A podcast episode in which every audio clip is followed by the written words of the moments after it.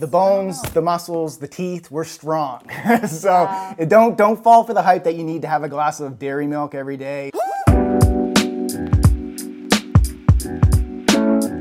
Got a special guest here today. This is Jeremy Reed. What's up, Jeremy? What's up? Welcome to the show. You guys probably recognize him from a past video we did about douchey things that guys do in the gym and what you should not do. I'm the live lean douche. He is. But- he's not a douche. Yeah, the complete opposite of uh, the douche character that he plays. Really great guy. So you're gonna get to know him a little bit better. Cisco Ball from Snapchat says, "What do you guys do for calcium without dairy in your diet? I know there are small amounts of calcium in lots of foods, but it seems like a glass of milk would fix that. By the way, lactose intolerant over here. Been trying Tums." Just because they're all calcium. What are your thoughts on that deficiency? Feel free to paraphrase mm-hmm. in a post. So I think what you're referring to is since we don't typically do a lot of dairy, the ongoing thoughts behind that is that's only the place you can get calcium, which is not necessarily true. But if you Or at least the highest source is, I think, what he's referring to. Yeah, Most people think that's the highest and best source of calcium. exactly, which it does have calcium in it, but vegetables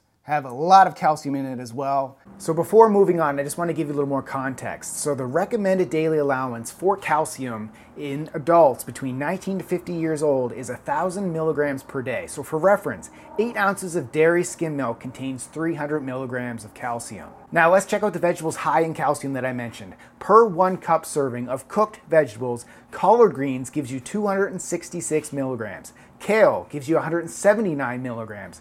Bok choy gives you 160 milligrams, and broccoli gives you 60 milligrams of calcium per one cup serving. Now let's talk about non-dairy drinks that are high in calcium per eight ounce serving. You have fortified almond milk, which has 300 milligrams of calcium, the same as skim milk. Then you have fortified orange juice, which also has 300 milligrams of calcium. And then I wanted to mention about whey protein isolate. Now this has 120 milligrams of calcium per 30 gram serving scoop, but even though whey protein isolate is derived from dairy, most of that lactose has been removed. And lastly, some other non dairy foods that are high in calcium three ounces of canned sardines, 325 milligrams of calcium, which is more than a glass of milk, three ounces of canned salmon also has 300 milligrams.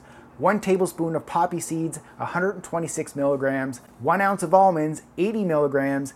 Three ounces of shrimp, 77 milligrams. Two dried figs, 65 milligrams, and then one orange has 55 milligrams of calcium. The first thing that comes to my mind is yeah, I would, would try to get the calcium through your diet of real whole foods. Yes. A lot of people have the mindset that they can only get it through dairy products. That is not the case.